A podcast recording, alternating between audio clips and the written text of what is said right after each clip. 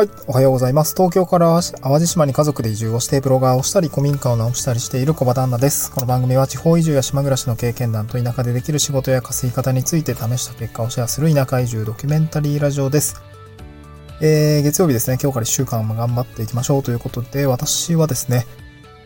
そう、11月なんで、もう、なんて言うんでしょう。今直してる古民家の方も業者ががっつり入ってきて、工事が始まる予定なんですよね。なんか、うん、予定 とは聞いてるんですけど、本当に来るんかなっていうところ若干心配なんですけどね。うん。そう、庭の道を切り開いたんで、そこから、まあいろいろ工事車両が入ってきて、浄化槽の設置とか、あとあれですかね、本当にキッチンとかをですね、まあガラガラと加えていくような感じと聞いていますが、はい。えー、聞いていますがって感じですね。本当に工事してくれるんだろうか。はい、今日はですね、あの、移住の話をしたいなと思います。移住の話ですね。トークテーマですが、移住して新しいことに挑戦したいならやめるべき3つのことと。移住して新しいことに挑戦したいならやめるべき3つのことですね。はい。まあ、これは、今、私も実感はしているんですけれども、まあ、会社員を辞めてですね、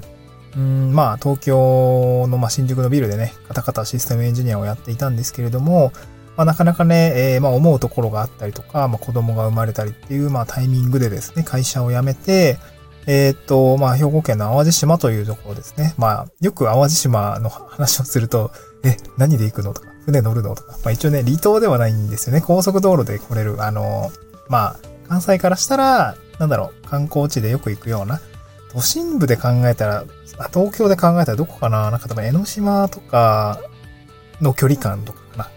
えっ、と、電車で1時間半ぐらいとかね。電車、淡路島は通ってないんですけどね。車で1時間半ぐらいあれば大阪から全然来れるような、そんな距離感ですね。うん。はい。で、えー、まあそんなかん、そんなとこに移住をしま、しましたと。で、まあ移住するときに、まあいろいろ、まあ会社を辞めたりもしたんですけど、まあいろいろね、その移住するにあたって、まあ移住して、あと新しいことをするにあたっては、まあやめといた方がいいことっていうのがいろいろあるかなと思いますね。うん。で、それを今日3つまとめてきたのでお話をしたいなと思います。えー、端的に3つ言いますと、1つ目が浅い人付き合いですね。浅い人付き合い。えー、2つ目が固定観念にとらわれること。固定観念にとらわれること。2つ目が、あ3つ目がですね、3つ目がサラリーマンです。これはちょっと後で詳しく解説します。サラリーマン辞めたらっていう話ですね。うん。で、1つ目の浅い人付き合いですね。うん。で、まあ、まあ、さすがにね、その人付き合いが捨てられなくて移住に躊躇している人は多分いないと思うんだけどね。結局それ、あの、多分ですよ。わかんない。あの、なんだろうな、あのお友達と離れ離れになっちゃうから、うん、離れたくないみたいな、まあ、マブダチぐらいのね、そういう、いや、それが本当にマブダチなのかっていうのはちょっと置いといて、なんかそういう感じでこう、なんか人間関係によって、こう、移住に躊躇してしまうというか、なんか本来だったらやりたいことができてないって人はすごく注意かなというふうに感じますね。うん。で、なんだろう。ちょっと逆説的なんですけど、遠くに離れると人間関係で濃くなると思います。これはもう実体験ですね。というのも私は出身が新潟県なんですけど、で、新潟のまあ高校を卒業して、まあ、ほん、んとね、最初は県内に留まろうかなと思ったんですけど、まあ、進学する大学ですね。進学する大学の、まあ、どうしようかなってなった時に、まあ、青森まで、まあ、結果的に 青森まで行ったんですよ、大学は。えらい北の方に行ったねとは言われたんだけども、まあ、結果的にはね、大学4年間すごく充実した、えー、まあ、友人ができたりとか、うんと、その当時はね、何だったかな、そのサークル活動ですね。僕はずっと高校までバスケットボールしてて、大学までずっとバスケットボールしてたんですけど、あ、すごくね、楽しい、うん、時間を過ごせたし、まあ、戻れるならね、ちょっとしばらく戻って遊びたいな、みたいな話もあったりもするし、まあ、あと人間関係ですね。あの、良き友人、良き先輩に出会えたというところがあったりもするので、なんて言うんでしょうね。すごく充実をしていました。で、まあ、ただね、ずっと青森にいるわけじゃなくて、卒業したら東京に就職をして、7年間システムエンジニアをしていましたと。で、えー、7年間で、まあ、いろいろね、友達もできました。あの、友人もできましたし、えー、まあ、今ね、妻とも出会ってっていうところで、まあ、いろいろあって、結果その東京で土、あの、なんだろうな、こさえてきた人間関係っていうのをまたですね、淡路島に飛んできたことによって、まあリセットされるっていうような感じなんですよね。うん。で、こういう人生を経てきた時に、結果的にどうなったかっていうと、あの、人間関係っていうのはすごいろ過されてですね、すごく濃くなっていきますね。うん。そう、めちゃくちゃ人間関係が濃くなっていきます。というのも、やっぱりその、最終的に残る人間関係っていうのは一番、なんだろう、罪に置けない友人というか、まあ、新潟の人もそうだし、青森で出会った友人もそうだし、えー、そして、えー、社会人ですね、東京で出会った友人たちっていうのもやっぱり、えー、すごく大事な友人とか人間関係になっていて、で、最終的に大切なものしか残っていかないんですよね。こうやって移動を伴うと。うん。それはそれですごく良かったなと思いますね。うん。なかなかね、何十人と、何十人知人みたいな友達なのかみたいな人がいたとしても、やっぱりその何かあった時に助けてくれる友人って多分ごくごく限られてるんで、なんかそういう感じでこう、濃い人間関係っていうか、人間関係を濃くしていく、まあ浅い人付き合いっていうのはまあ別にいらないんじゃないかっていうところをですね、まあ今一度考えてみるといいかなと思いますね。うん。大丈夫です。あの、会おうと思ったらすぐ会えるんで、日本、日本中どこに、まあ海外にいても別に会おうと思えば会えると思うんで、うん、あんまりね、そこの、なんか人間関係の距離感みたいのは、あまり私は、うーん、なんだろうな、重要視はしてなくて、やっぱりその、うん、なんていうのかな、人間関係の濃さみたいなところがやっぱり大事なのかなというふうに感じますね。うん、まあ私友達少ないんで。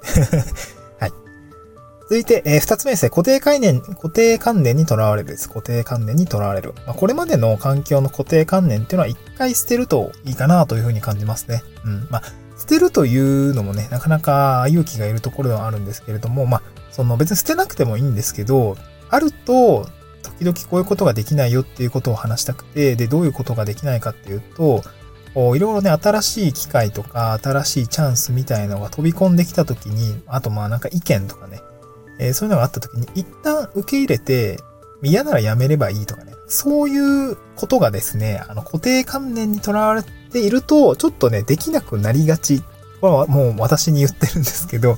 そう。だから一回受け入れてダメならやめるっていうスタンスがすごく重要だと思います。新しいことをやるとか、まあ新しい場所に移住をするっていうのはすごくそういう気持ちがですね、あると、うんと世界が広がっていくし、深くなっていくんですよね。うん。一旦受け入れて嫌ならやめればいいっていうこのスタンス、すごく重要なんですけど、その、自分が今まで生きていた固定観念というか、これってこうだよな、みたいな感覚は、あってもいいんだけど、あると、うんと、どっかで引っかかってしまって、受け入れられない。えー、入ってきたものが受け止めきれなくて、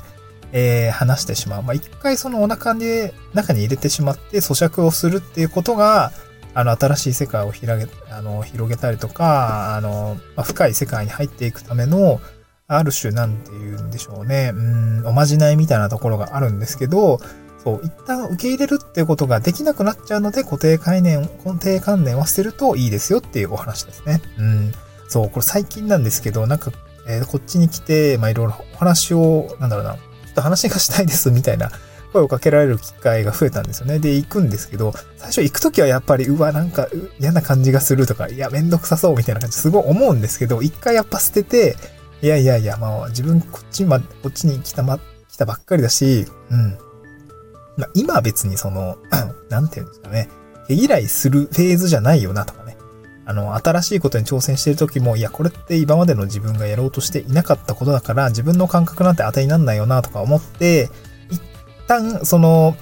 一回やろう。一回全部受け止めよう。で、やめ、ダメだったらやめ、やめればいいし、なんか感覚が肌に合わなかったらやめたらいいよねっていうようなのを、もうすごくすごく、うん、自分に言い聞かせているタイミングがね、あの自覚をしています。っていうことは多分、最初、やっぱり私も固定観念を捨てきれていなくて、えー、っと、うっとか、えみたいな感じになったりするんですけど、そこを、ま、一旦客観視をして、待て待て待てと。えー、まあ、これはチャンスかもしれないぞと。一旦、一回、一回受け入れよう。みたいな、そういうのすごくね、強く意識をしています。まあ、そうしないと、あの、実現できてないっていうところもあるので、まあ、チャンスとか新しい視界をですね、自ら遮らないように、あの、やっていくと、まあ、新しい環境ですよね。移住をして、あの、まあ、飛び込んだ新しい環境とか、新しいことに挑戦をしている時の、まあ、機会に恵まれるのかなというふうに感じますね。まあ、私もまだまだですけど、一回受け入れるとか、一回飛び込んでみるみたいなところですね、しっかりやっていきたいなと思います。はい。でですね、三つ目、最後ですね、あのー、なんだっけ移住して新しいことに挑戦したいならやめるべきこと、最後の三つ目ですと、サラリーマンですね。ま、手前味噌なんですよね。サラリーマン辞めたらいいと思います。まあ、これはね、物理的に言うのと、あの、なんか、まあ、精神的な話もあって、まあ、まず物理的ですね。サラリーマン、かっこ物理って私の原稿というかメモには書いてるんですけど、まあ、移住してまでサラリーマンするのは、まあ、ちょっとね、難しいと思います。現実的に考えて。うん。移住先で就職をするっていうのは、就職先がすごく限られますね。うん。あと、業種っていうのはやっぱすごく限られます。そして賃金もめちゃくちゃ下がりますね。うん。やっぱこの、まあ、この前その、そう、この前その経営者さんの、経営者の方とあの、ちょっとリクルートされてたのかな、多分。まあ自分が一本釣りされてるような感覚は後から知ったんですけど、まあ手伝ってほしい、こうこうこういう仕事があって、えー、まああの、まあ結構 IT 分野だったんですけど、まあ自分のね、やっていることもあの、知っていたので、まあ IT 分野で、ちょっとお手伝いをしてほしいとか、仕事として、あの、ぜひ手伝ってほしいみたいな話があった時に、その、まあ、こういう話があったんですね。やっぱ淡路島もそうなんですけど、やっぱりが、えっと、就職をする？うん、こ、こっちに移住してきて、まあ、お互い移住者なんですね、その話、その経営者の人と。で、お互い移住者で、やっぱ就職する先ってさ、ないよね、みたいな話をしたんですよ。IT 業界同じ身分としてね。うん。いや、ないですね、みたいな。やっぱ看護師とか、まあ、土建屋さんとか、まあ、農業とかそういう業種に限られてくるし、それが好きで移住してくる人って、まあ、どれだけいるんだろうか？みたいな。何割程度なんだろうか？みたいな話だったんですよね。でまあ、確かにねと。まあ、農業は多いかもしれないんですけど、まあ、農業以外で自分がやりたくて、その、地の仕事にがつける人って多分相当少ないと思うんですよね。うん。ななので、まあ、そう考えるんだったら、うん、まあ自分でね、やりたいことを仕事として起こしてやるっていうところの方が、まあ、アプローチ、アプローチとしてはやっぱかん、なんだろう、幅広くなるし、多分、そっちの方が夢があると思うんですよ。ワクワクするというか、うん、せっかく移住をして、新しいことに挑戦をするんだとすれば多分就職っていう道はそもそも選んでないと思うし、うん、サラリーマンは別にやんなくてもいいんじゃないかなというふうに感じますね。うん、まあ、仕事をね、持ってこれるならいいんだけれども、そうではないのであれば、なんか、現地でわざわざこう、しんどい思いをしてとか、なんかやりたくないんだけど仕事がないから就職するみたいのはやめてもいいんじゃないですかね。まあ本当に新しいことに挑戦しましょうっていうお話ですね。うん。で、まあ、これが物理です。サラリーマン辞めたらかっこ物理ですね。サラリーマンかっこ辞め、あ、サラリーマン辞めたらかっこ精神論ですね。このサラリーマン脳を辞めた方がいいっていうところですね。まあ、これはですね、あのー、サラリーマン辞めるってことは、まあ、基本的には新しいことをなんだろう、自分の事業として立ち上げていくのが、まあ多分ワクワクするし楽しいよってことになるんですけど、まあ長年ね、私もそうなんですけど、サラリーマンのを、のままだとね、なかなかこう、副業したりとか、まああの、複数の業ですね、副業と副業をしたりすることになると思うんですけど、その、まあなんか、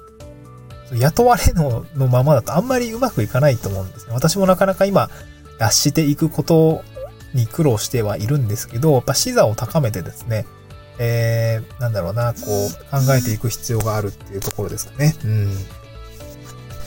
そう、だから、サラリーマンを辞めましょうって言ってるんですけど、これは物理的な就職っていうのはなかなか難しいし、えー、っと、あんまりそう幸せになる先がないかもしれない。まあ、100%じゃないけどないかもしれないっていうのが一つと、サラリーマンのですね、雇われのっていうのも、まあ、これを、あの、そのサラリーマン辞める時をきっかけにして、まあ、少しずつ、こう、なんていうんですか、自分の、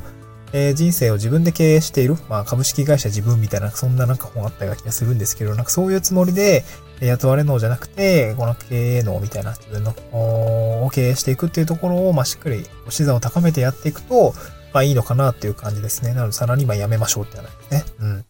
はい。今日はそんなところですね。移住して新しいことに挑戦したいならやめるべき3つのことということで、浅い人付き合い、えー、固定観念にとらわれるサラリーマンというような3つですね。今日はお話をさせていただきました。えー、まだまだですね、私も半年経って移住を、移住して半年経って、まあ新しいことに挑戦し続けているわけなんですけどね。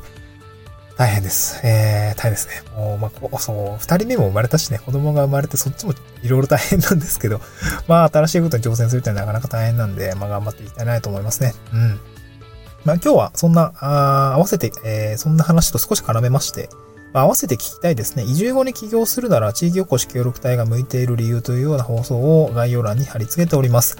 まあ、えー、っと、まあ、家族持ち、私は特にそうだったんですけど、家族持ちでなかなか移住をして新しいことに挑戦するってなるみたいな、仕事が変わるってなると、なかなかね、収入面で安定さとかっていうのは欠けたりするかもしれないし、まあ、それがネックになって移住できないとかね、えー、なんだろう、新しいことに挑戦できないっていう方もいらっしゃると思うんですけど、まあまあ一つ、まあ自分もやってるんで、地域おこし協力隊っていうね、まあお金と まあ移住するときにお金と家がついてきて、まあ多分車もついてくるんですけど そう。で、まあ3年間固定の収入がある状態で、まあ比較的時間、比較的時間も取れて、自分の事業を育てる時間とお金が入ってくるみたいな、そんなね、まあ、夢のような制度って言ったらあれなんですけど、まあいろいろね、えー、自治体にもよりますが、えっ、ー、と、なんだっけな、えっ、ー、と、なんだっけ、そうそうそうそう。まあ、地域おこし協力隊っていうね、制度もあるんで、これは何で向いてるのか、移住後に起業するときに何で向いてるのかっていう解説をしております。はい、ちょっと長くなっちゃったんですけど、今日はこんな感じですね。今日、えー、今日から1週間また頑張っていきましょう。また次回の収録でお会いしましょう。バイバーイ。